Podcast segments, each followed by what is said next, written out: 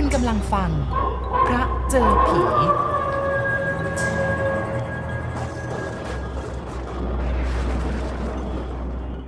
ผมได้รับภาระหาพวกช่างแทงหยวกประดับเชิงตะกอนศพ ชนิดที่มีฝีมือดี ให้แก่งานศพญาติของผม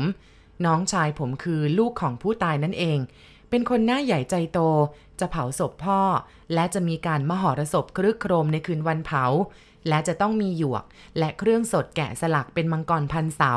เมื่อผมรับว่าผมพอจะรู้จักช่างฝีมือเด่นๆ เก่าๆ อยู่บ้าง ผมบอกว่าพวกนี้เขาสมัครเล่น ไม่ค่อยจะคิดเป็นอาชีพ เขามีฐานะดีๆ ทั้งนั้น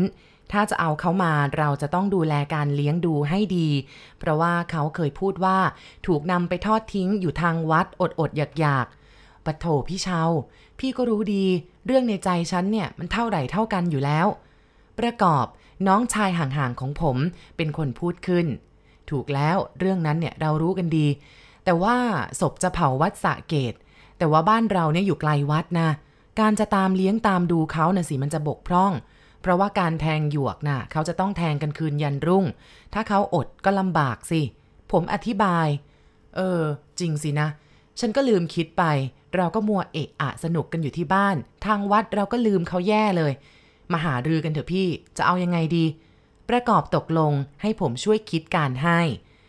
ใจพี่อะนะ อยากจะให้พวกหยวกไปทำที่บ้านเลย น้องจะถือหรือเปล่าล่ะ เพราะคนเฒ่าคนแก่โบราณโบราณเนี่ยเขาถือกัน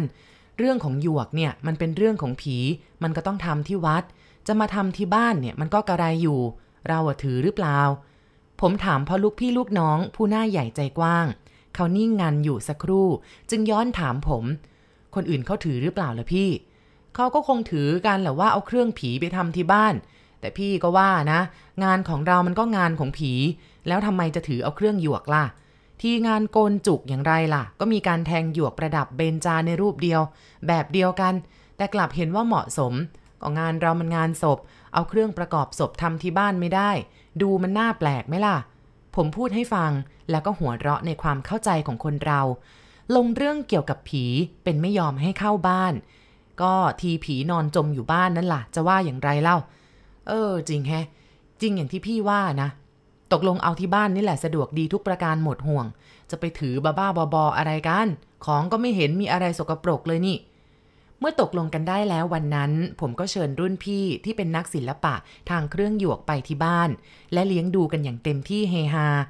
พ่อประกอบของเราใจราวกับแม่น้ำแม่ท่า เลี้ยงดูเด็ดขาดไปเลย แล้วก็คลึกครื้นดีกว่า แยกงานไปไว้ที่วัด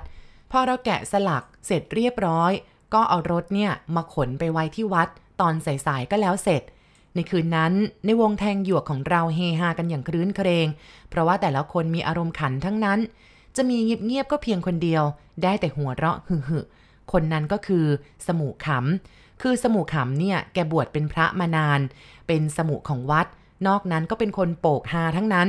และฝีมือชั้นยอดต่างเป็นผู้มีอันจะกินทั้งนั้น ในคืนนั้นแทนที่จะคุยกันเรื่องขันพี่สุดกลับเล่าเรื่องผีที่ถูกมาจากการแยกงานอยู่บ้านบ้าง วัดบ้าง อดก็อด แถมยังถูกผีหลอกซะอีก เพราะทางวัดไม่มีคนมีแต่พวกหยวกเท่านั้น ก็ที่วัดบ้านนอกเนี่ยมันเอาเรื่องนักนะ คุณเชาคุณประกอบ มืดก็มืด พระท่านมาจุดตะเกียงให้เราสองสามดวง แล้วก็ให้เด็กหาน้ำชามาให้สองกา แล้วก็ไม่มีอะไรเลย พระท่านไม่ใช่เจ้าภาพนี่ ท่านจะเอาอะไรมาเลี้ยงเราล่ะ พิสุทธิ์เล่าความวังเวงของวัดให้เราฟัง เอ๊ะ แล้วข้าวปลาอาหารล่ะครับ ประกอบถาม อ๋อ วันนั้นน่ะสองทุ่มนะครับ ถึงได้มีข้าวมา แล้วกัน งานอะไรกันน่ะพี่ ประกอบร้องปลงอนิจจังพร้อมกับถามไป บ้านกับวัดมันไกลกันคุณ พี่อ่องพูด เราก็เห็นใจเขาอะนะ แต่ท้องกิ่วหน่อยพวกเราเนี่ยเหล้าไม่มีบ้างเหรอครับ ประกอบถามอเอาที่ไหนล่ะครับบังเอิญเรามีเหล้าโรงไปสองขวด พอเย็นพอค่ำลงก็หิว ก็เลยล่อเหล้ากันไปพี่สุดหยุดหัวเราะและพูดต่อ เราห้าคนด้วยกัน คนละจวบสองจวบหมดซะละ ตอนนี้หากันคลืนใหญ่ พอพูดเรื่องเหล้าเลยต่างคนต่างกินเหล้าและโซดากัน เรื่องจึงหยุดไปชั่วขณะ โอ้ย ผมละเหลียวดูในคลองซะเมื่อยคอ ดูว่าเมื่อไหร่เรือทางบ้านงานจะแจวกันมาสักที ยิ่งเล่นเหล้าเข้าไป มันก็ชวนอยากข้าว จะสองทุ่มแล้วนี่ครับ พี่ฟอนพูดบ้าง มีคนอึดอยู่คนเดียวล่ะครับ ก็ท่านสมุเขานั่นแหละ ที่อึดกว่าคนอื่นเขาไม่หิวไม่พูดไม่คุยอะไรเลย พี่สุดพูดแล้วก็ชี้ไปที่สมุขำจะไม่อึดได้ยังไงล่ะพ่อเคยอดข้าวเย็นเมื่อตอนบวชพระมาซะเคยนี่ พี่แก้วว่าก็เลยหากันโครมใหญ่เลยราวๆสองทุ่มกว่านั่นแหละครับ เรืออาหารถึงได้มา พี่สุดบอก เอาแล้วเขาว่ายังไงอะรู้ไหมคุณ หันไปพูดกับประกอบ เขาก็บอกว่าที่ช้าเนี่ย ก็เพราะว่าถั่วต้มเขาต้ม กว่ามันจะสุกน่าประหลาดไหมล่ะคุณ พี่แก้วว่าข้าวเย็นยังไม่ได้กินทำไมจะต้องให้กินข้าวต้ม ตอนนี้หัวเราะกันอย่างท้องคัดท้องแข็ง คือมันอย่างนี้ครับ พี่สุดว่า เมื่อเขาเอาอาหารขึ้นมาวางให้เรา ผมก็ดูก็มีสำรับข้าวอยู่สองสำรับ หวานอยู่สองสำรับ มีข้าวสวยหนึ่งกะละมัง มีข้าวต้มสองกะละมัง แล้วมีกับกินกับข้าวต้มเนี่ยสองสามชาม หัวไชโป๊เค็มหนึ่งกระเทียมดองหนึ่งไอ้ข้าวต้มนี่นะสิครับ มันขวางนักเชียว ก็พวกเรากินข้าวสวยกันแล้ว มันก็อิ่มกว่าจะกินข้าวต้มมันก็ตอนดึก ดันเอามาสะบัดนี้มันก็เย็นชืดหมด เอาแล้วจะเอายังไงล่ะ ยังดีกว่าคนคุก มีข้าวต้มให้กินกลางคืน เย็นก็ว่ากันไปตามเย็นข้าวต้มแล้วก็แล้วกัน สมุขำนานๆพูด ได้แต่ฮาเขามีเหล้ามาให้บ้างไหมครับ ประกอบถาม มีเหล้าเถื่อนมาให้สองขวด พี่ฟอนบอก แต่รสของเขาดีกว่าครับ หอมหวนรสไม่บาดคอกลมกล่อมดีจังเลยสองทุ่มแล้วครับ ลงมือกินอาหารกัน ได้เหล้ารสดีนำไปก็ลิ้วเลย พี่สุดว่า ยังมั่นใจว่าตอนดึกเขาคงจะย้อนมาส่งสวยอีก ทั้งเหล้าและก็กับข้าว โอ้ย ฉันไม่นึกหรอกว่าจะมา ถ้าเขาจะมาอีกนะ เขาจะเอาข้าวต้มมาทำไมรวดเดียวกัน พี่แก้วว่า เราอิ่มแล้วก็หมดปัญหาไม่กังวลอะไรอีก ผมสองคนกับพ่อฟ้อนก็เล่นมังกรทั้งสี่เสา ทิดแก้วเขาเล่นหน้าภาพตุ๊กตาและผลไม้กับดอกไม้ กับท่านสมุ ทิดอ่องเนี่ยฟาดหยวกคนเดียวเลย พี่สุดจารนัย เราทำกันเรื่อยๆ คุยกันบ้าง ก้มหน้าทำบ้าง พวกเด็กวัดสองสามคน ชั้นแรกก็ฟังเราคุยกัน พอดึกเข้าก็แอบหลับอยู่แถวนั้นก็มี หนีขึ้นกุฏินอนก็มี ก็เลยเงียบทั้งศาลา มองไปรอบๆ เนี่ยโอ้โหมืดตื้อเลย น้ำชาก็หมดจะปลุกเด็กที่หลับอยู่ให้ไปเอามาให้ก็ไม่กล้าปลุก มันคงไม่เอากับเราหรอกครับ มันจะนอน แล้วมันก็มืดตื้อด้วย มันต้องกลัวบ้างละ เลยอดทนกับมัน ต่างปลงอนิจจังตัวเอง นึกในใจว่า ถ้าทิ้งกาแฟให้สักกาจะวิเศษนัก เราจะต้องอยู่ยันรุ่งนี่ครับ กาแฟมันถึงจะช่วยให้ตาแข็ง เอาแล้วในคลองไม่มีเรือผ่านมาบ้างเลยเหรอครับ ผมถาม โอ้ย คลองนั้นไม่มีอะไรหรอกครับ นานๆทีจะมีเรือยนต์ลากเรือข้าวผ่านไปสักขบวน นอกจากนั้นเนี่ยก็จะมีแต่เสียงจักรจั่นเรไรระงมไปหมด คืนนั้นนะครับราวๆสัก7จ็ดแปดทุ่มเห็นจะได้ ก็มีคนแก่ผู้ชายแต่งกายภูมิฐาน เดินถือไม้เท้ากุ๊กกุ๊กมาบนศาลา ไม่รู้ว่าแกมาจากทางไหนนะ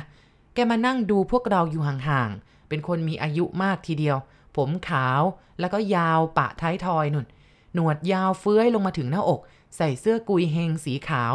นุ่งกางเกงขาวสวมรองเท้าดำเป็นรองเท้าจีน อย่างนิ้ว หรือไม่ก็พวกผู้ดีจีนนะครับ พวกเราไม่ค่อยสนใจแกนัก ก็ก้มหน้าก้มตาแกะสลักกันไปบังเอิญพ่ออ่องเขาสิคุณ บ่นขึ้นว่าขาดเหล้าละหมดสนุก ผมก็เลยพูดขึ้นว่าเหล้านะนิดหน่อยก็พอ แต่กาแฟนี่นะสิ ถ้ามีแล้วก็ตาค่อยสว่าง พอผมพูดขาดคำเท่านั้นแหละก็ได้ยินเสียงชายแก่นั้นพูดว่า เขาไม่ได้เอากาแฟและเหล้ามาด้วยหรือพวกเราพออ่องปากไวก็ว่าไปว่าเขาเอาเหล้ามาตอนหัวค่ำแต่ก็หมดซะแล้วล่ะคุณลุงชายแก่คนนั้นรีบลุกเดินไปข้างศาลา ตะโกนลงไปข้างล่างที่มีความมืดยังกะเข้าถ้ำ เฮ้ยพวกเราไปเอากาแฟร้อนๆกับเหล้ามาสักสองสามขวดเว้ย พวกเราก็พากันยิ้มแผลเลยครับ ที่มาพบเอาคนใจดีเข้า ตอนจวนเจียนจะหมดหวังและอดโซ แล้วแกเป็นพวกเจ้าภาพเหรอครับ ประกอบถาม เห็นจะใช่ครับ ถ้าไม่ใช่ เขาจะเอามาให้เราทำไมล่ะครับ พิสุทธ์ว่า ผมนึกทอดอะไรครับ พวกแกจะไปเอาที่ไหนกัน เขาว่าบ้านงานอยู่ไกลวัดมาก กว่าจะไปกว่าจะมาก็หายอยากกันพอดี จะออกไปหลังวัดหรือทุ่งนา ก็มืดยังกระหลับตา พี่อ่องพูดแล้วก็หัวเราะ แต่เขาว่าจะไปหามาให้ ก็จะไปขัดคอเขาทำไมกัน แต่เอ๊ประหลาดจริงเชียวคุณชาว ในครู่เดียวเท่านั้นแหละ ทั้งเหล้าเอ่ยกาแฟเอ่ยก็มาตาลุงนั่นเนี่ยแกคอยรับอยู่ข้างศาลา มีคนส่งขึ้นมา แกก็เอามามอบให้กับพวกเรา พวกเราทุกคนยกมือไหว้ตาลุงนั้นท่วมหัวเลย แกโบกมือห้ามแล้วก็บอกว่าเราเนี่ยช่วยกันนะ แกก็หัวเราะหึ่แล้วก็ย่องไปดูมันเทศที่เราวางแกะเป็นหัวมังกร ตัวมังกร เป็นที่ศพอารมณ์แก แกก็หัวเราะไปเรื่อย แกเป็นคนจีนเก่าๆ หรือจีนกินหมากนี่แหละ แกก็ชอบมังกรสิครับ พี่สุดพูด คงจะพวกเจ้าภาพนั่นแหละครับ บังเอิญเกิดห่วงพวกเราก็เลยมาเยี่ยมดู ผมว่า ใช่แน่เชียวคุณ พี่ฟอนรับรอง เอ้นี่คุณเชาแล้วยังไงอีกรู้ไหม พวกแกข้างศาลาเนี่ยไปทำอีท่าไหน หมาในวัดถึงหอนกันใหญ่เลย คงจะเดินกันงุ่มง่ามในความมืด หมาก็เลยเห็นเป็นผีไป หอนกันเกลียวเลย ทีนี้ตาลุงแกก็หน้าเลิกลักร้องตะโกนไปข้างล่างว่า เฮ้ย ไล่หมาทีเว้ย หนวกหูจะตายอยู่แล้ว หอนอะไรกันนี่หว่า ทางข้างล่างพื้นดินก็คงวิ่งไล่หมา เสียงก็เลยเงียบลง แต่เรามองไม่เห็นหรอกครับ เพราะเรานั่งอยู่กับตะเกียง มองไปก็ตาฟาง ข้างล่างมันมืด พี่สุดพูดแล้วก็ดื่มเหล้า เอ๊ะแล้วหมามันหอนอะไรกันนะครับ ประกอบถาม ไม่รู้สิครับ แต่จะเอาอะไรกับหมาวัด เห็นอะไรเข้ามันก็หอนไปหมดแหละ ก็มันทั้งมืดทั้งเงียบนี่นา มันก็มองอะไรฝาดเฟื่อนไปบ้าง แค่ใบตองแห้งมันยังเห่า ก็คิดว่าคน เรื่องนี้ก็ต้องอภัยเขา เพราะเรื่องเห่าหอนเนี่ยมันเป็นเรื่องของเขาพี่สุดหัวเราะเมื่อพูดจบพ่อลุงใจดีนั่นเดินไปดูข้าวต้ม แล้วก็เครื่องข้าวต้ม แกร้องว่าไม่ไหวอะข้าวต้มอย่างนี้เย็นด้วย บานอืดด้วย เอาใหม่เถอะนะ แล้วเจ้ากี้เจ้าการยกกะละมังข้าวต้มของเราโครมลงไปข้างล่าง ร้องสั่งลูกน้องไปต้มมาใหม่ แล้วหาเป็ดหาไก่มากินด้วย ของเขามีแต่หัวไชโป๊กับกระเทียมดอง ผมยิ้มกับพวก ต้องพูดเท่าอย่างนี้สินอนแกก็คงไม่ได้นอนยุ่งอยู่กับเรา ห่วงเราแหมคุณเชา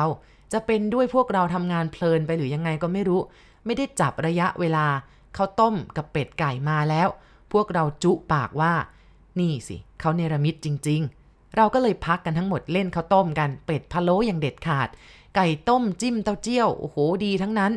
เราเล่นกันสะพุงกลาง ตาก็สว่าง มันจวนรุ่งแล้วนี่ครับ ผู้เฒ่าเห็นเราอิ่มกันดี แล้วก็บอกลากันกลับพวกเราทุกคนยกมือไหว้ขอบพระคุณให้พรแก ว่าขอให้ลุงอายุยืนไปอีกเถอะครับ แกก็รับไหว้เราแล้วก็เดินยันไม่เท้ากุ๊กกุ๊กไป ลงจากศาลาด้านหลังทางโน้น พวกเราสงสัยว่าแกเดินออกทุ่งนา เพราะไม่เห็นแกไปทางท่าน้ำริมคลองเลย ด้านที่แกเดินไปนี่เป็นทุ่งนานะ เมื่อตอนเย็นผมมองเห็นหนทางออกทุ่งได้ถนัด แต่ต้องเดินไปข้างโบสถ์ด้านโน้น ครู่นั้นเองก็ได้ยินหมาทั้งนั้นเห่ากันเกลียวกราว แล้วก็หอนส่งไปเลย ยามดึกนี่หมามันหอนช่างเยือกเย็นนี่กระไร ผมว่าคงจะถูกพวกลูกน้องแกนั่นแหละรุ่มร่าม หมามันก็เลยเห่าหอน ทีนี้พอแกไปจากพวกเราแล้วเราก็อดชมแกไม่ได้ พวกเราเห็นตะวันจวนจะขึ้นแล้ว ก็พอดีทุกอย่างเสร็จเรียบร้อย เหลือแต่การระบายสีภาพมังกรแล้วก็ดอกไม้ ภาพสัตว์ ทั้งภาพผลไม้ ก็เลยช่วยกันระดมระบายสี พอตกเวลาราวๆสองโมงเช้าก็เสร็จ จึงเอาดอกไม้ผลไม้เข้าประดับกับแผ่นหยวกที่พ่ออ่องเขาประดับ กระดาษสี แลบเขียวแลบแดงไว้แล้ว แต่ว่าเจ้ามังกรนี่สิครับ ต้องประดับตอนเข้าไปประกอบเสาเชิงตะกอนพอสักครู่เรืออาหารก็มาแล้ว เขาก็ยกกันขึ้นมา มีเหล้าติดมาอีกสองขวด ผมเลยล้างหน้าไก่ซะสองกรวบเลย แล้วก็รีบไปล้างหน้าจริง ๆ ลงมือกินข้าวกันแหมอีตอนเช้านี่ เล่นเจ้าน้ำใสเข้าไปนี่รู้สึกว่ามันมีชีวิตชีวาขึ้นมาเชียวละครับพี่สุดต้องหยุดพูด เพราะพักพวกฮากันขึ้น แต่ว่าเราก็ไม่มัวเพลินหรอกครับพออิ่มข้าวก็รีบประกอบเมนจนเสร็จเรียบร้อย พี่แก้วพูด ตอนประกอบเมนแล้วผมคุยกับพวกที่เอาสำรับกับข้าวมาเลี้ยงเรา พี่สุดพูด ผมถามถึงลุงผู้เท่าใจดี และเล่าให้เขาฟังว่า แกเอาเหล้าเอาเป็ดไก่เขาต้มมาเลี้ยง ทั้งกาแฟ แต่พวกนั้นงงงันว่าไม่รู้เรื่องจริง ๆ พวกเขาเท่านั้นที่มีหน้าที่เอาอาหารมาให้เรา ถ้าทางครัวเขาไม่มีจัดมาให้ ทางเขาก็ไม่มีอะไรจะมาส่ง แต่ที่ว่ามีคนแก่เอาอาหารมาส่งนั้น สงสัยจริงว่าใครเป็นผู้เอามาส่งให้ทำไมเขาจึงไม่เรียกและบอกพวกเขาให้มาส่ง เขาย้อนถามผมว่า คนแก่คนนั้นรูปร่างเป็นอย่างไร ผมก็บอกไปแหละครับ ตามที่เล่ามาให้ฟัง ใส่กุยเฮงสีขาว นุ่งเกงขาวรองเท้าจีนสีดำเขาก็งงกันไปใหญ่ และรับปากว่า คนอย่างนั้นไม่มีที่บ้านเลย บ้านเขาเป็นคนไทยแท้ไม่มีเชื้อจีน ยิ่งบอกกับเขาว่า คนผู้นั้นหนวดยาวถึงหน้าอก และงอกขาวโพลนไปหมดเลย เขามองหน้าพวกเขา และก้มมองดูกาน้ำที่ใส่กาแฟ และชามใส่เป็ดไก่ เขาก็บ่นว่า ของเหล่านั้นเป็นของที่วัดทั้งนั้นไม่ใช่ของที่บ้านเขา เขายืนคิดอะไรอยู่ครู่หนึ่งเกิดมีสีหน้าตกใจ เขาออกปากให้พวกเราเดินตามไปท้ายศาลาด้านโน้น เราก็เดินตามเขาไป พอไปถึงฝาประจันเขาชี้ให้เราดูรูปรูปหนึ่งเป็นรูปถ่ายขนาดใหญ่ติดอยู่ข้างฝา มีตัวหนังสือใหญ่ข้างใต้ภาพว่า ผู้สร้างศาลานี้เป็นกุศลทานทั่วไป พอเราเห็นหน้าของคนในภาพนั้น ต่างก็พากันร้องว่า นี่แหละครับ ตัวเขาละเมื่อคืนนี่แหละ พวกเจ้าของงานกลับมองหน้าพวกเราอย่างตื่นตื่นเขาบอกว่า ภาพนี้คือเท่าแก่โรงข้าวใหญ่ในคลองนี้ ชาวบ้านเรียกกันว่ากงจื้อ ใครๆก็รู้จัก ผมก็เลยถามว่าแกอยู่ที่ไหนเขาก็พากันตาลุกชัน พร้อมตอบกันว่า ตายไปนานแล้ว อีกคนนึงว่าเวลานี้อยู่ที่ฮวงซุยหลังวัดนี่เอง ชี้ไปทางดงไม้ข้างทางโบสถ์ด้านชายทุ่งแหมคุณเอ้ย ผมแทบกระโดดขนลุกเกลียวเลย แกเป็นผีแต่แกมาเลี้ยงเราด้วยใจอารี มีหน้าละเจ้าพวกหมาที่หอนนั้น ผมก็สงสัยอยู่แล้ว แต่ไปคิดว่ามันหอนส่งๆไปตามวิสัยหมาพิสุทธิ์หยุดจุดบุหรี่ที่ดับไป เพราะพูดซะจนบุหรี่ดับโดยไม่ได้ดูดเลย ครั้นแล้วก็เล่าต่อว่า พอเราได้รับค่าจ้างงานแทงหยวกของเราแล้วก็เก็บเครื่องจัดแจงลาเจ้าของบ้าน คอยอยู่ครึ่งชั่วโมงนะครับ เรือเมถึงได้มา ลงเรือกันมาแล้วก็ยังอดพูดเรื่องตอนเมื่อคืนไม่ได้ ก็แอบกระซิบกระซาบกันเรื่อยมาในเรือ เราไม่ให้คนอื่นได้ยินเรื่องของเราว่าเราโดนดีมาแล้วพี่สุดหยุดพูดเมื่อพี่อ่องพูดแซงขึ้นมาว่า ให้ตายสิ ถ้าเรารู้ว่าเราถูกผีหลอกตอนนั้นนะถ้ามันจะพิลึกนะครับ วัดมันก็เงียบมืดก็มืด ไม่มีที่พึ่งพิงเลย จะหาใครมาอบอุ่นได้ล่ะ แม่เคราะดีที่ไม่รู้ว่าผี ไม่งั้นงานเนี่ยคงไม่เสร็จแน่เลยนะครับ แต่เอ๊สงสัยไม่หายแฮะ เจ้าเป็ดไก่แล้วก็ข้าวต้มที่กินเข้าไปนะ่ะมันอะไรกันแน่นะ ผีจะเอาอะไรมาให้กินเล่า สงสัยจนเดี๋ยวนี้แหละ พับผ่าสิเอ้า พี่อ่องพูดแล้วก็มองหน้าพวก อืมก็นั่นนะสิ อีตอนนั่งมาในเรือเมยิ่งคิดมันยิ่งปั่นป่วนท้องขึ้นมาทีเดียว กินอะไรเข้าไปก็ไม่รู้ให้ตายสิ พี่สุดพูดตอนนี้ก็หากันอีก ให้ดิ้นตายสิเอ้าเหล้าที่มันกินเข้าไปเมื่อคืนเนี่ย โอ้โหรสดีจัง เป็ดไก่ ตาก็เห็นชัดๆ ว่าเป็นเป็ดไก่ รสชาติมันก็ใช่เป็ดใช่ไก่จริง ๆ แต่มาคิดในคราวหลังมันก็สงสัยนะคุณ ชักเกิดกระอักกระอ่วน จนเดี๋ยวนี้ก็ยังไม่รู้ว่ากินอะไรเข้าไปกันแน่ แต่ผีอย่างนี้ไม่ดุร้ายเป็นผีใจบุญ ผมว่า ครับ พี่อ่องรับคำถ้าดุร้ายเราก็เพ่นลงศาลากันเท่านั้นแหละ แต่เอ๊ะเราจะเพ่นไปไหนล่ะยิ่งมืดยิ่งเงียบใหญ่ บุญแล้วที่พบอากงจื้อเข้าอากงแกใจดีใจบุญทำไมอย่างนั้นนะคุณเอ้ย ถ้าเจอคนที่ใจร้ายแบบนี้เนี่ย คงได้วิ่งกันแข้งขาหัก นี่เลยนะเรื่องทำงานแยกที่กัน ไม่รู้ว่าถืออะไรกันครับ จะเอาหยวกทำที่บ้านก็ไม่ได้ พวกหยวกก็โดนกันอย่างนี้เสมอแหละครับ ถ้าบ้านใกล้หน่อยเขาก็คอยมาดูบ้าง แต่ก็นั่นแหละครับ ใครจะขยันมาดูเรา เพราะมันไม่ใช่ลิเกละครอะไรนี่ครับ จะได้สนใจมาดูกัน วาสนามันก็อย่างนั้นเองแหละพวกเราเนี่ย แต่คราวนี้สบายใจนะครับ ประกอบพูด โอ้ยแน่นอนครับ นานๆจะพบแบบนี้ แต่ชักจะสมบูรณ์มากเกินไป เดี๋ยวท้องแตกตายเอาแน่เลย พี่สุดพูดแล้วก็เอามือกลุ่มท้องพร้อมกับหัวเราะ ฟังการถูกผีหลอกของคุณสุดแล้วก็สนุกดีนะครับ ประกอบว่า ฮะ อะไร ถูกผีหลอกสนุก ก็ถ้าถูกหลอกแล้วก็รู้ว่าผีในยามดึกเนี่ย มันจะสนุกเหรอ เนี่ยดีนะมารู้เอาตอนรุ่งขึ้น ผมพูดกับประกอบ นั่นนะสิครับ ถ้ารู้ว่าผีตอนดึกนั่นก็แย่เท่านั้นเองพี่สุดว่า จบเรื่องไปแล้วเราต่างก็เฮฮา ส่วนงานก็ทำไปอย่างสบายๆ เพราะเวลายังมีอยู่อีกมาก เอ่อพี่สุดครับ ถ้าแกะมังกรเสร็จแล้ว ผมจะเป็นกงจื้อมาชมแล้วนะ ผมว่าทุกคนก็หัวเราะ ต่างก็พูดว่าถ้าคุณเป็นกงจื้อมาแล้วก็ ผมชวนกินเหล้ากันสนุกเลย แต่อย่าลืมนะครับ กงจื้อมาจะต้องเอาเป็ดเอาไก่มาด้วย อะ อย่างนั้นผมเป็นกงจื้อเอง ประเดี๋ยวได้อย่างใจนึกเลยเหมือนกัน ประกอบพูดและต่างหัวเราะกัน ผมเสกฉับเขาให้ เป็ดไก่ก็ลอยมาจากครัวทันที คุณชาวคุณประกอบครับ พี่ฟอนเรียกผมและเรียกประกอบเจ้าภาพ เราจึงหันไปมองแก คุณลองฟังเรื่องของพ่ออ่องเขาดูบ้างสิครับ เขาไปพบมาคนเดียว พวกผมไม่ได้ไป ของเขาดีเหมือนกันนะครับ อ้าคุณออง ผมต้องขอครับ ต้องขอแน่ๆเชียวครับ ผมขี้กลัวผีแต่ชอบฟังจริง ๆ ประกอบขอร้องพี่อ่อง พี่อ่องดื่มเหล้าและสูบบุหรี่จนพอใจแล้วจึงเริ่มเล่าเรื่อง ต่อไปนี้เป็นเรื่องของพี่อ่องที่พบมาเพียงคนเดียว ศิลปินเครื่องสดทั้งหมดไม่ได้ไปร่วมกันเหมือนอย่างธรรมดา ผมรับใบเชิญไปเผาศพน้าชายผมที่บางพระ เมืองชนบุรีโน่นล่ะครับน้าชายคนนี้แกชื่อสัง และไม่ได้อยู่ร่วมกับญาติพี่น้อง แกมีนิสัยเป็นนักเลง ตีรันฟันแทง นักการพนัน แม่ผมแกด่าอยู่เสมอ เลยหายไปจากบ้าน คราวหลังได้ข่าวว่าไปอยู่ชนบุรี และเข้ากลุ่มนักเลงชนบุรี ในตอนหลังทราบข่าวว่าไปได้ลูกได้เมียที่บางพระ เลยตั้งรกรากอยู่ที่นั่น กลายเป็นผู้มีอันจะกินไป แกเคยย้อนมาเยี่ยมแม่ผมหลายหน คราวหลังแกเกิดเป็นอหิวาตายไป ผมกับแม่ก็ไปเยี่ยมศพ ครั้นถึงกำหนดจะเผา แม่ผมล้มเจ็บไปไม่ได้ ผมก็เลยไปคนเดียวแหมงานนี้ใหญ่พอดู ผมไปเห็นปลูกโรงลิเกสองโรงจะประชันกันน้าสะพ้ยผมแกก็เป็นนักเลงอย่างน้าสัง ตอนกลางวันจะมีการเล่นอื่น ๆ อีกหลายอย่างน้าสะพ้ยวางรางวัลไว้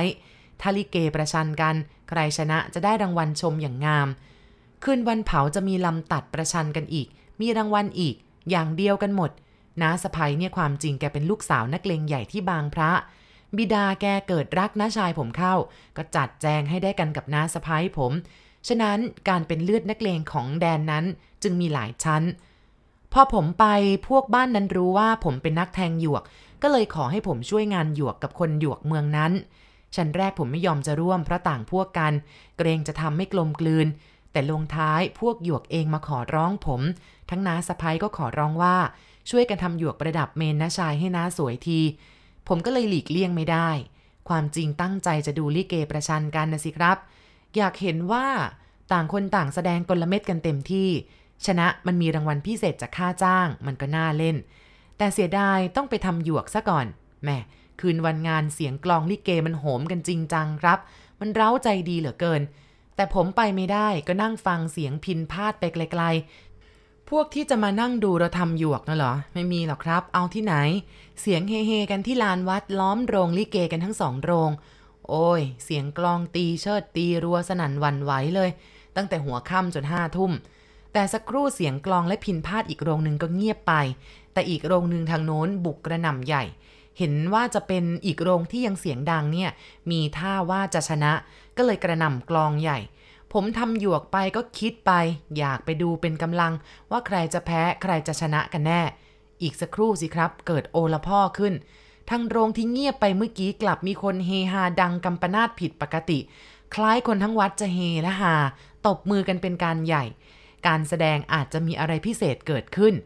เสียงอีกโรงหนึ่งที่เคยร่าเริงนั้นกลับเงียบไป ส่วนทางโรงนี้กลับครึกโครมขึ้นด้วยเสียงเฮฮาและปรบมือสนั่นวันไหวผมเนี่ยใจเต้น และพวกที่นั่งทำหยวกอยู่ด้วยกันเมื่อสักครู่นี้ก็ตื่นเต้นกันไปทั้งนั้น หากหน้าที่สำคัญกว่าก็เลยจำต้องนั่งอดใจคิดว่า พรุ่งนี้คงได้ข่าวเองแหละ ว่าใครเป็นคนแพ้ใครเป็นคนชนะ ก็ต้องมีคนที่ได้ดูหลาย ๆ คนมาเล่าให้ฟังอย่างแน่นอน ว่าอะไรมันเป็นอะไร ในอีกสักครู่หนึ่ง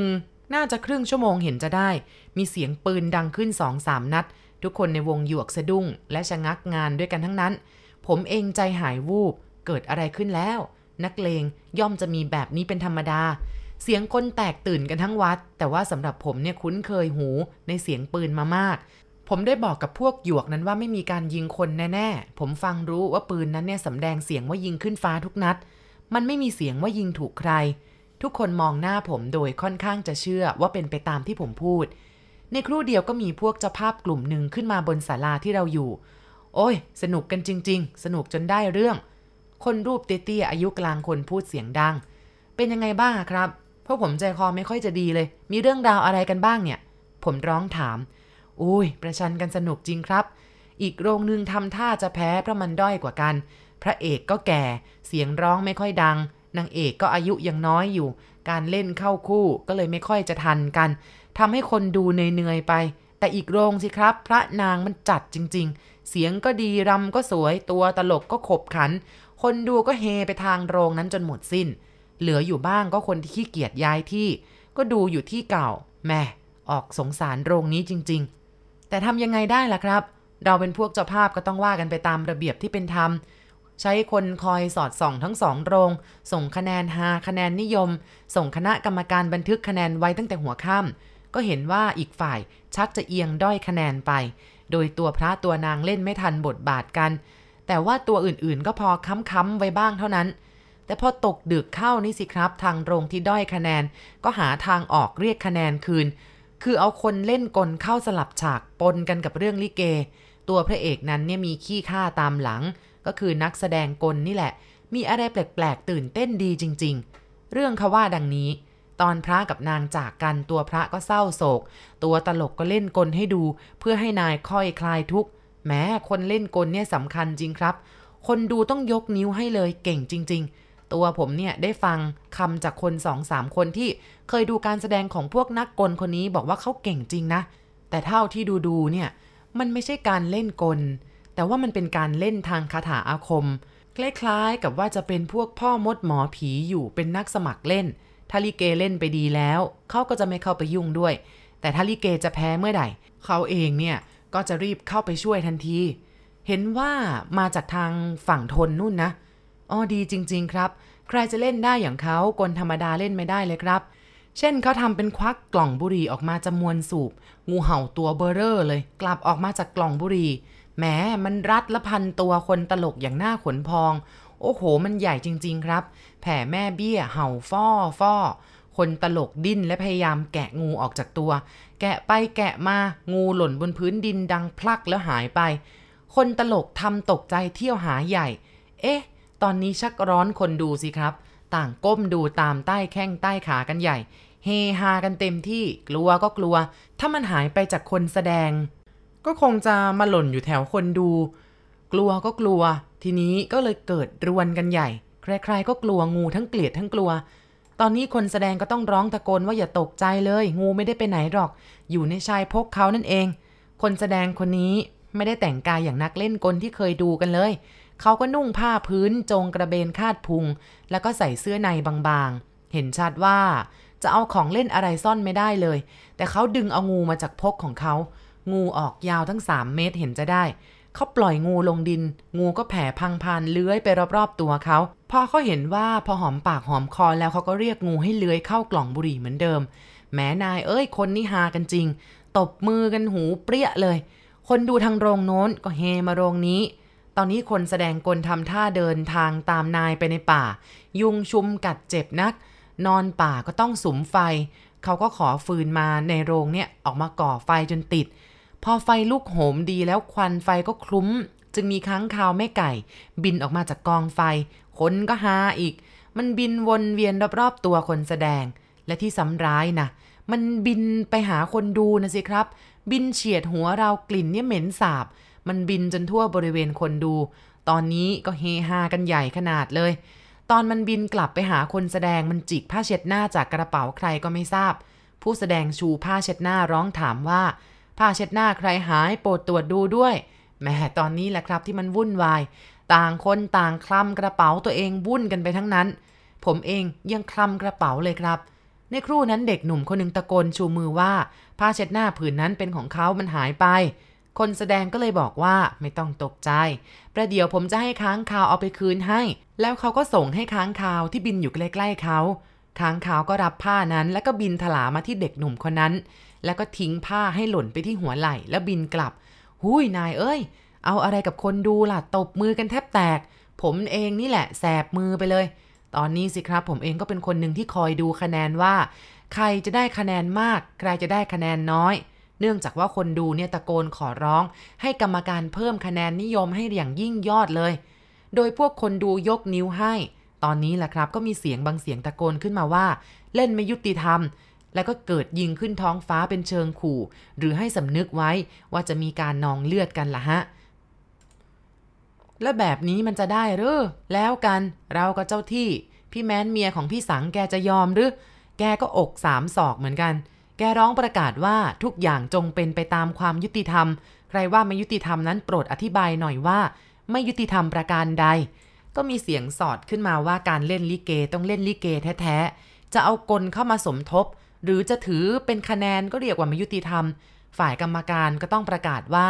เราทำอย่างตรงไปตรงมา คือเหมาโรงกันว่าโรงไหนฮามาก คนดูมาก ก็ถือคะแนนนิยมไป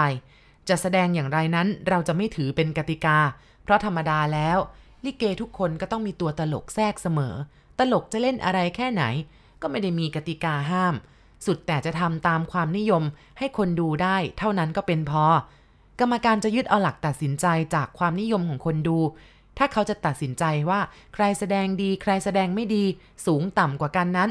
เราไม่มีความรู้ในการร่ายรำหรือหลักวิชาของลิเกพอจะถกจะเถียงค้นคว้ากันมากมาย กว่าจะตัดสินกันได้ ก็เลยขอยึดเอาคะแนนของคนดูเป็นเกณฑ์ คนดูตบมือกราวใหญ่ขอบใจที่กรรมการพูดเช่นนั้น ลิเกอีกคณะไม่ยอมเล่น ขอเลิกการแสดงแต่บัดนั้น พวกเราคณะกรรมการจึงเห็นว่า ถ้าเราปล่อยให้คณะมีกลแสดงเล่นข้างเดียว อาจจะเกิดนองเลือดแน่ๆ ประเดี๋ยวโดนฝ่ายตรงข้ามมือบอลยิงสุ่มเข้ามา จะมีการเสียชีวิตกันขึ้น จึงขอร้องให้ยุติการแสดงไปด้วยกัน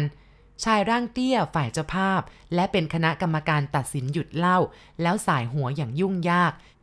และเสียดายความคลึกครื้นที่มีอยู่ดีๆ แล้วต้องมาหยุดชะงักลง และพูดต่อไปว่า เนี่ยให้เขาเลี้ยงดูกันซะก่อน แล้วก็ให้ลิเกฝ่ายที่มีกลแสดงมานอนที่ศาลานี้ ส่วนฝ่ายที่พระนางดีนั้นก็ให้ไปนอนที่กุฏิพระแยกทางกันซะ ไม่ต้องการให้มีเรื่องเลย ผมฟังเขาเล่าเรื่องแล้วจึงหมดสงสัยว่า อะไรเป็นเหตุให้ยิงปืนและหยุดการแสดงไป น่าเสียดายตามที่เขาพูดจริง ๆ ว่า คนดูกำลังสนุกสนาน เจ้าภาพต้องการให้เป็นไปดังนั้น เอาใจคนดูจึงติดรางวัล แต่คณะลิเกกลับมางกเงินรางวัล และถือแค้นเคืองเรื่องแพ้ชนะกันในราวๆชั่วโมงกว่าๆเห็นจะได้ พวกคณะลิเกมีกลแทรกก็ขึ้นมานอนกันที่ศาลาหยวกของเราที่มีศพตั้งอยู่ พอเขาพร้อมกันแล้ว ผมจึงย่องไปทางกลุ่มเขา และรู้จักกับนักแสดงกล และขอเชิญมาสนทนาทางวงหยวกสักหน่อยเพื่อเป็นเกียรติเพราะพวกเราไม่ได้ไปดู ฟังแต่เล่าลือเท่านั้น ชายผู้นี้เป็นชายร่างสันทัดอายุประมาณ 40 กว่ากว่า หรือเรือนเรือน50เป็นคนพูดจาเรียบร้อย แต่มีแววแห่งความขลังของคาถาอาคมอยู่ เขาว่าผมเล่นไปตามสมัครใจครับ เห็นแก่พักพวกแท้ๆผมติดตามมาเล่นก็เพราะเจ้าของคณะบอกอยู่แล้วว่า คราวนี้ตัวแสดงไม่เต็มคณะป่วยเจ็บกันบ้าง ต้องใช้ตัวแทนกันจึงไม่เรียบร้อยอย่างเคย จึงขอร้องให้ผมมาช่วยพยุงไว้ ส่วนผมก็ตั้งใจว่า ถ้าหากลิเกเอียงเขามากก็จะสำแดงเต็มที่ ถ้าเห็นว่าพอฟัดพอเหวี่ยง ผมก็จะแสดงธรรมดาพอหอมปากหอมคอ ผมก็แสดงไปตามมีตามเกิดหรอกครับ เท่าที่พอมีความรู้ความสามารถเล่นได้ ไม่ใช่กลหรอกครับ กลเนี่ยผมเล่นไม่เป็นไอ้ที่เล่นไปเนี่ย ก็เป็นเรื่องของเวทมนต์ทั้งนั้นแหละครับ เล่นตามใจสมัคร ผมถามเขาว่าไม่ได้ถ่ายทอดวิชาไว้ให้ลูกเต้าและลูกศิษย์บ้างหรือ เขาตอบว่าเขาไม่มีลูก แต่มีลูกเลี้ยงติดแม่อยู่คนหนึ่งแต่ลูกเลี้ยงไม่สมัครใจจะเรียน ผมก็ไม่บังคับเขา แต่ผมรักเขาเท่ากับลูกในสายโลหิต ลูกศิษย์ก็พอมีบ้าง แต่ยังใช้การไม่ได้ คืนนั้นพอตีสามกว่าๆใครๆก็หลับกันหมดทั้งศาลา มีการกรนบ้าง เสียงต่างๆกัน คนที่ตื่นอยู่ก็คือพวกเราช่างหยวก ซึ่งนิสัยหยวกเนี่ยเป็นแบบนั้นนั่นเอง ถ้าหากทำให้เสร็จซะตอนดึกแล้วก็พักนอน ก็เกรงว่าจะตื่นสายแล้วก็งัวงเงีย แต่งเข้าประกอบเมนไม่ทันการ จึงแกล้งทำถ่วงเวลาตลอดรุ่งเสมอมา พอระบายสีดอกไม้ ภาพสัตว์ และผลไม้เสร็จก็สว่างพอจะขึ้นประกอบเมนได้เลยทีเดียว ถ้าเสร็จงานแล้วก็นอนกันอย่างตายเลยทีเดียว งานหยวกนี้เป็นงานที่ใจสมัคร จะว่าหนักหนา มันก็ไม่ได้แบกไม่ได้หามอะไร จะว่าเบามันก็ไม่เชิง มันทรมานกายเอาการอยู่แล้วครับ งานประดิษฐ์ตกแต่งก็จัดอยู่ในขั้นวิจิตอยู่ทีเดียว ในตอนเงียบเสียงคนนั่นเองผมกำลังก้มหน้าอยู่ ได้ยินคล้ายใครเดินผ่านหลังผมไปห่างๆ เดินเรอดังเอิกใหญ่ ผมเงยหน้าขึ้นเหลียวดู เอ๊ไม่เห็นกับมีใครมีสุนัขตัวสีขาวตัวหนึ่งเดินผ่านมา ผมจึงก้มหน้าอีก เพราะหูมันฝาดไปอาจจะเป็นใครที่ยังไม่หลับก็ได้ นอนเรอเอิกเอิกอยู่ แต่บัดนั้นเสียงเรอเอิกนั้นก็ผ่านมาอีก ผมจึงเงยขึ้นดู เจ้ากรรมจริงครับ สุนัขขาวตัวอ้วนพีตัวเก่านี่แหละครับ เดินเรอมาอีกอย่างเสียงเหมือนคนเลย ชั้นแรกผมก็ว่าผมคนเดียวที่สนใจเสียงนั้น แต่ที่ไหนได้ มีอยู่หลายคนครับได้ยินด้วยกัน ต่างมองดูหน้ากัน สุนัขตัวนั้นเดินกลับไปกลับมาและเรอเอิกตลอดเวลา ในที่สุดเดินไปถึงริมศาลา แล้วกระโดดขึ้นไปบนแท้งน้ำนั่งเป็นสง่ามองออกไปดูทางความมืด และบัดนั้นเอง พวกเราก็ตกใจถึงกับวางงานตกตะลึง สุนัขนั้นพูดภาษาคนได้ครับ มันพูดว่าจะนองเลือดจะนองเลือด พูดย้ำๆเราทั้งหมดก็ฟังไม่ผิดแน่ ไม่ใช่เสียงของคนที่นอนอยู่พูดแน่ๆ เพราะว่าเสียงนั้นดังอยู่ที่สุนัขจริง ๆ เราหันมองหน้ากัน คนแก่ช่างหยวกของเราคนหนึ่งพูดว่า ฉันชักใจไม่สบายซะแล้วสิ อย่างนี้มันเรียกว่าอาเพศ มันมีที่ไหนกันละม้าพูดได้เนี่ยเออฉันก็กลัวว่ามันจะเป็นจริง คำว่านองเลือดนองเลือด คนแก่คนนั้นกระซิบพูด ผมขนลุกเกลียว สุนัขนั้นได้หยุดพูดไปแล้ว แต่ยังนั่งหน้าขึงไปในทางความมืดทางด้านซ้ายมือ พอดีกับสุนัขข้างล่างเห่ากันเกลียวขึ้น เจ้าสุนัขสีขาวได้ลุกขึ้นยืนและพูดภาษาคนอีก พูดเสียงดังกว่าเดิมว่า อย่านะมึงนะ มึงหลู่วัดนี้หรือ กูจะบอกให้ มึงจะไม่ได้กลับไปจากวัดนี้ พวกมึงจะลงหลุม เสียงนั้นมันชัดเจนจริง จนทุกคนตะลึงงงงัน ตัวผมเองนี่ก็ซาเบาหวิว พอเจ้าสุนัขขาวตัวนั้นพูดภาษาคนหยุดนิ่งไป เสียงข้างล่างสักสิบกว่าตัวก็หอนกันขึ้นระงม พวกเราที่เคยถือหลักประจำว่า จะต้องทำงานจนตลอดรุ่ง ชักทำไม่ได้ซะแล้วสิ คนหยวกผู้เฒ่าบอกว่า พวกเราไว้ต่อตอนเช้าเถอะ ล้มตัวลงนอนราบกันดีกว่า ถ้ามันยิงกราดขึ้นมาก็ข้ามหัวเรากันไป คืนนั่งอยู่จะโดนลูกหลง พวกเราก็เลยล้มตัวลงนอนกันเป็นกลุ่ม เอาท่อนหยวกและฟักทองหนุนศีรษะ คอยฟังเหตุการณ์ แต่ก็ไม่มีอะไรผิดแปลกเลย เสียงใครกรนก็กรนไป พออีกประเดี๋ยวเสียงคนพูดอีก เสียงกังวานกว่าเก่า ผมพงกหัวดู สุนัขสีขาวเห็นมันนั่งเฉยๆ มันไม่ได้พูด แต่เสียงพูดนั้นมาจากไหนก็ไม่รู้ เป็นเสียงลอยๆ อยู่ในอากาศว่า กูบอกเด็ดขาด ถ้ามึงไม่ถอย ตาย ผมนอนใจเต้นตูมตูมๆหนาวสะท้านไปทั้งตัว แต่ไม่ใช่กลัวว่าจะมีการนองเลือดหรือจะเกิดอะไรขึ้นหรอกครับ แต่กลัวเสียงนั้น กลัวทั้งหมาพูดคนได้ และเสียงลอยลมที่ไม่รู้ว่าพูดอยู่ที่ไหน มีอะไรจะเกิดขึ้นหรือเปล่าครับ ประกอบถาม เปล่าครับ เงียบหายไปจนกระทั่งเช้า พี่อ่องพูด ตอนเช้าก็เลยรีบจ้ำงานกันทันเวลาแหมแปลกดีครับ หมาพูดได้นี่แปลกจริง ๆ เอ้าเขายกโจ๊กไก่มาแก้งวงเงียแล้วล่ะครับ ประกอบว่า เพราะคนครัวได้ยกโจ๊กร้อนๆมาให้พวกหยวกแหมนี่สิ เป็นงานตัวอย่างจริง ๆ แฮะ พวกหยวกสมบูรณ์จริง ๆพี่สุดพูด กะระยะเวลาถูกว่ายามนี้มันจะเริ่มงัวเงียแล้ว อะ ไม่ยอมให้งัวเงียแน่ ๆ ประกอบพูด พอสว่างก็ไข่ลวกแล้วก็ซุปไก่ร้อนๆอีก ผมชมเชยประกอบเขาจริง ๆ ว่าใจกว้างอย่างขุนนางผู้ใหญ่หรือพระราชาทำอะไรไม่ยอมเสียหน้า ไว้ชื่อเสียงจริง ๆ ไม่ยอมให้ใครติฉินได้ในตอนหลัง เอ ถ้าผมต้องการจะตอบแทนน้ำใจเจ้าภาพสักเรื่องเถอะครับ สมุขำพูดขึ้น เล่นเอาคนที่นั่งในกลุ่มนั้นฮากันขึ้น เพราะสมุขำไม่ใช่คนพูดมากอย่างคนอื่นๆ นานๆจะพูดสักคำสองคำปกติชอบยิ้มและหัวเราะหึ่ๆเท่านั้น เมื่อสมุขำเกิดจะเล่าเรื่องผีหลอกให้ฟัง จึงเกิดอึงคนึงกันนัก ไม่มีอะไรมากหรอกครับ สมุขำว่า แต่มันขำดีวิ่งกันอุตลุด ผมเองขนาดอยู่วัดมานาน ใครวิ่งกันหมด ผมก็วิ่งบ้าง พวกเราทั้งหมดหัวเราะกันเก้อกากสมุขำเทียบตัวให้ฟังว่าขนาดเป็นคนแก่วัดมา ย่อมพบทางธรรม รู้อะไรมากๆกว่าคนธรรมดา แต่ก็วิ่งเหมือนกัน เมื่อใครๆก็วิ่งกันหมด สักครู่สมุขำก็ลงมือเล่าให้ฟัง คือตอนนั้นผมเพิ่งศึกจากพระมาได้ราวสักหนึ่งเดือน สมุขำเริ่มเรื่อง เส้นผมยังขึ้นไม่มากเลยครับ เพื่อนคนหนึ่งบ้านอยู่ที่ทุ่งคลองนู่น เขาบวชลูกชายเขา ก็เลยขอร้องให้ผมเนี่ยไปทำบายสีให้สักชุดทำขวัญนาค คืนนั้นเขาก็คลึกคลื้นพอใช้ได้ มีมโหรีตั้งแต่ตอนเย็นไปละครับ มีนักร้องเสียงดีหลายคน แต่ว่าวงนี้เขาไปช่วยกันจากกรุงเทพ เขาเล่นกันตั้งแต่ตอนเย็น หลังจากเลี้ยงดูข้าวปลาอาหารกันแล้ว แต่ว่าก็ต้องหยุดเล่นเมื่อถึงเวลาทำขวัญนาค แม้คนทำขวัญนาคนี่ก็ใช้คนร้องผู้ชายคนหนึ่งที่เป็นนักร้องประจำวงมโหรีนั่นแหละ นายคนนี้เป็นคนทำขวัญนาคอยู่ด้วยทำขวัญดีมากเลยล่ะครับ ใช้แบบฉบับเรียบๆไม่มีกระโดกกระเดกอะไรเลย เพราะจริงๆว่าเรียบๆแต่ว่ากระแสเสียงแล้วก็ลูกคอนั้นเนี่ยกังวานดี เกิดวังเวงหน้าเลื่อมใสมีโหยหวนไปตามเรื่องของการจะเสียสละทิ้งความสุขจากเพศคารวาส ไปสู่การบรรพชา ที่จะต้องมีวินัยและร่ำเรียน ตอนเวียนเทียนเขาก็ร้องกล่อมนาคอย่างเพราะหู ครั้นเมื่อดับเทียนแล้วหมดพิธีเวียนเทียน มโหรีก็ทำเพลงร้องส่งต่อไป โดยผู้หญิงสาวๆร้อง แล้วก็เพราะดีอีกนั่นแหละ มโหรีวงนี้ถูกใจถูกหูผู้ฟังมาก พอเขาจบเพลงก็หยุดพัก โอ้โห กลองยาวนี่แอบซุ่มอยู่ใต้ถุน พอมโหรีหยุดพี่แกก็ให้สามลาขึ้น แล้วตะบันหูอื้อไปเลย เข้าชิงเข้าฉาบและกลับหูเปรี้ยเปรี้ยผมนึกตำหนิในใจครับว่าเจ้าเครื่องพวกนี้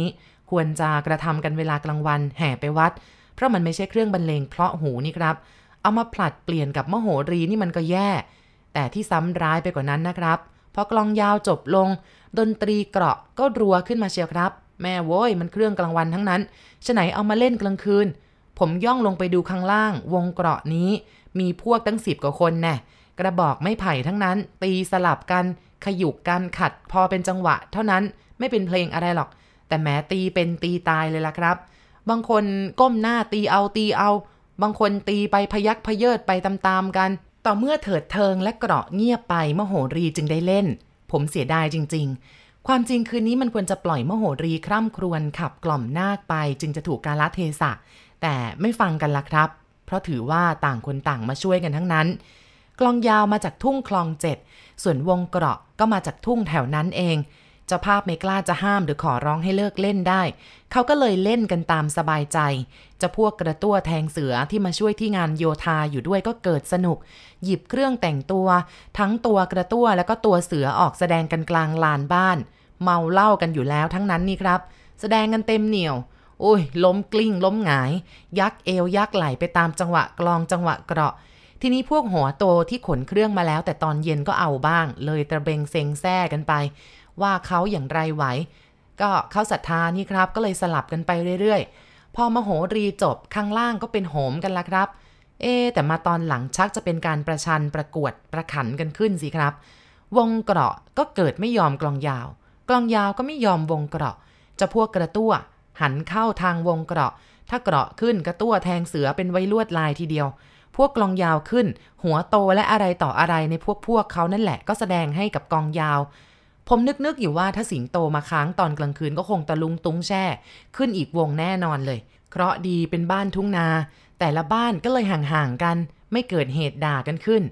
ดังก็ดังจริง ๆ แต่ก็ไม่ถึงกับดังระงมไปถึงที่บ้านคนอื่น แต่สำหรับบ้านงานเองนะไม่ต้องพูดละ หูแทบหนวก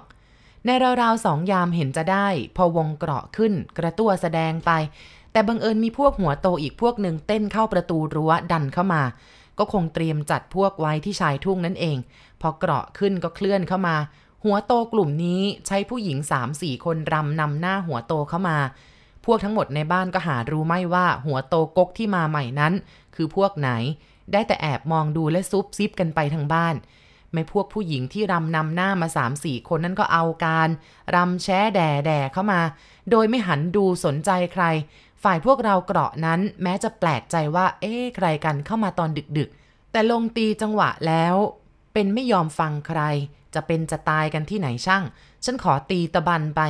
แต่ในครู่นั้นเองล่ะครับ ทั้งพวกกลองยาวแล้วก็พวกเกราะเนี่ย ก็เกิดมองหน้ากันด้วยความสงสัยอะไรขึ้นมาบางอย่าง เพราะว่าดินในลานบ้านนั้นเขาราบเรียบและแน่นไม่มีฝุ่นเลย ใครๆเต้นกันมาก็นานไม่มีฝุ่นเลย แต่พวกมาใหม่นี่สิครับ เต้นยังไงก็ไม่รู้ถึงได้มีฝุ่น ฝุ่นฟุ้งไปหมดเลย คล้ายกับเป็นเปลวหมอกเปลวฝุ่นกลบเท้าคนเต้นไปหมด มันกลุ่มขึ้นสูงกว่าเขา่า และสิ่งที่แปลกที่สุดคือเสียงฝีเท้าคนเต้นไม่มีเลยครับ คือในความเป็นจริงแล้ว ให้เต้นธรรมดา หรือว่าจะย่องเอา มันก็ต้องมีเสียงบ้าง เพราะว่าคนมันเยอะ แต่เนี่ยไม่มีเลย บัดนั้นเองเสียงดนตรีเกราะได้หยุดลงเฉยๆ ทีละอันสองอัน เพราะว่าหญิงสาวที่รำนำหัวโตนั้น ทุกๆอย่างได้เปลี่ยนไป หน้าขาวๆของแต่ละนางเปลี่ยนเป็นเยเกเหี่ยวย่น ร่างกายที่ห่มผ้านุ่งผ้ามาตั้งแต่แรกนั้น กลายเป็นเปลือย เนื้อหนังแห้งติดกระดูกเหมือนคางคกตายซากเจ้าหัวโตนั้น เท้าที่โผล่มานอกผ้า ก็คือเท้าที่มีแต่กระดูกแท้ๆพวกกลองยาวชักวางกลองเข้ารวมกลุ่มกัน เกราะก็เหมือนกัน เกาะกลุ่มกันถมึงมองภาพนั้นอย่างตะลึงงัน พวกนั้นก็ย่ำอยู่กับที่อีกสองสามรอบรำเฉียดไปทางใด ทางนั้นก็ล้มหงาย พวกบนเรือนก็งันไปตามๆกัน ครั้นแล้วพวกหัวโตวงมหาวินาศนี้ ก็ได้หัวเราะกันคิกคักคิกคัก ต่างวิ่งปลิวลอยลมออกไปทางประตูสู่ทุ่ง และหายไปในฝุ่นและหมอก ทันใดนั้นเองสุนัขในบ้านก็หอนกันเกลียว โอ้โห ตอนนี้ผมทั้งทั้งแก่วัดขนลุกชัน ใครไม่รู้วิ่งขึ้นเรือนก็เลยเกิดวิ่งกันใหญ่ ผมจะอยู่ยังไงไหวล่ะ วิ่งก็วิ่งกันสิโอ้ย แย่งกันขึ้นบันไดชุลมุน พวกมโหรีข้างบนก็ตกใจ เฮเข้าชิดฝาทั้งหมด ผมก็เลยแทรกเข้ากลุ่มมโหรีไปด้วยแม้คุณเอ้ย มันช่างเงียบดีจริง ไม่มีใครพูดอะไรกันเลยครับ เสียงสุนัขกก็ตามออกไปหอนนอกทุ่งโน่น ผมจะถือเอาตำราเลยว่า คนอยู่มากอย่างนี้ เชื่อใจอะไรกัน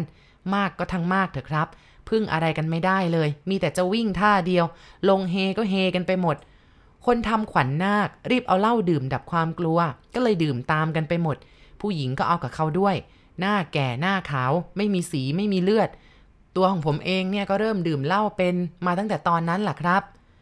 พอเล่าเข้าไปหนักๆวงมโหรีก็กล้าหาญขึ้น กลับทำเพลงกันขึ้นอีกเป็นเพื่อนแม่ครัว ส่วนพวกกลองยาวกับพวกเกราะไม่กล้าหือขึ้นมาอีกละ แม้แต่กลองยาวที่วางทิ้งไว้กลางลาน ยังไม่ค่อยจะกล้าไปเก็บมารวมกันไว้เลย มันจะเป็นการเล่นแกล้งกันใช่หรือเปล่าครับ ผมถามสมุขำโอ้ยไอที่เห็นเป็นร่างกายตายซากแห้งหุ้มกระดูกเนี่ย มันจะเอาสีเขียนได้บ้างกระมัง ประกอบพูด ไม่ใช่คนแน่ๆครับ สมุขำว่า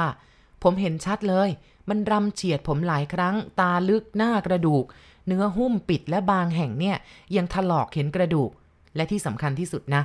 เท้ามันไม่เห็นเลยว่าเดินกับดิน พื้นบ้านที่เขาปรับเรียบด้วยดินเหนียว มีฝุ่นขึ้นมาได้ยังไงอะทั้งที่เป็นหมอกปลิวฟุ้งเป็นเปลวตามร่างกาย มันคล้ายๆกับเปลวไฟที่ถูกลม หากแต่ว่ามันเป็นหมอกเป็นควันเท่านั้นเอง เสียงฝีเท้าไม่มีเลย คล้ายกับจะเป็นภาพที่เราฝัน มันเงียบครับ มันลอยไปอย่างกับลอยลม กิริยาการร่ายรำของมันเนี่ยก็เหมือนคนจริง ๆ แต่ว่ามันเป็นสิ่งที่คนทำไม่ได้ ถึงคราวว่ามันจะล้มแต่ไม่ล้ม มันถลาไป มันลอยเล่นเพียวลมไป เมื่อมันเข้ามาตอนแรก ผู้หญิงทุกคนอวบอัดเปล่งปลั่งทั้งนั้น พอรำรำไปก็กลายสภาพไป ถ้าเป็นคนแกล้งทำเนี่ยมันจะระบายสีได้อย่างไงล่ะครับ เพราะว่ามันเห็นแจ้งๆอยู่แบบนั้น เออ อย่างนี้ก็แน่ละครับ พวกเขานั่นแหละ ประกอบว่า มาจากป่าช้าไหนก็ไม่รู้ คุณกำลังฟัง พระเจอผี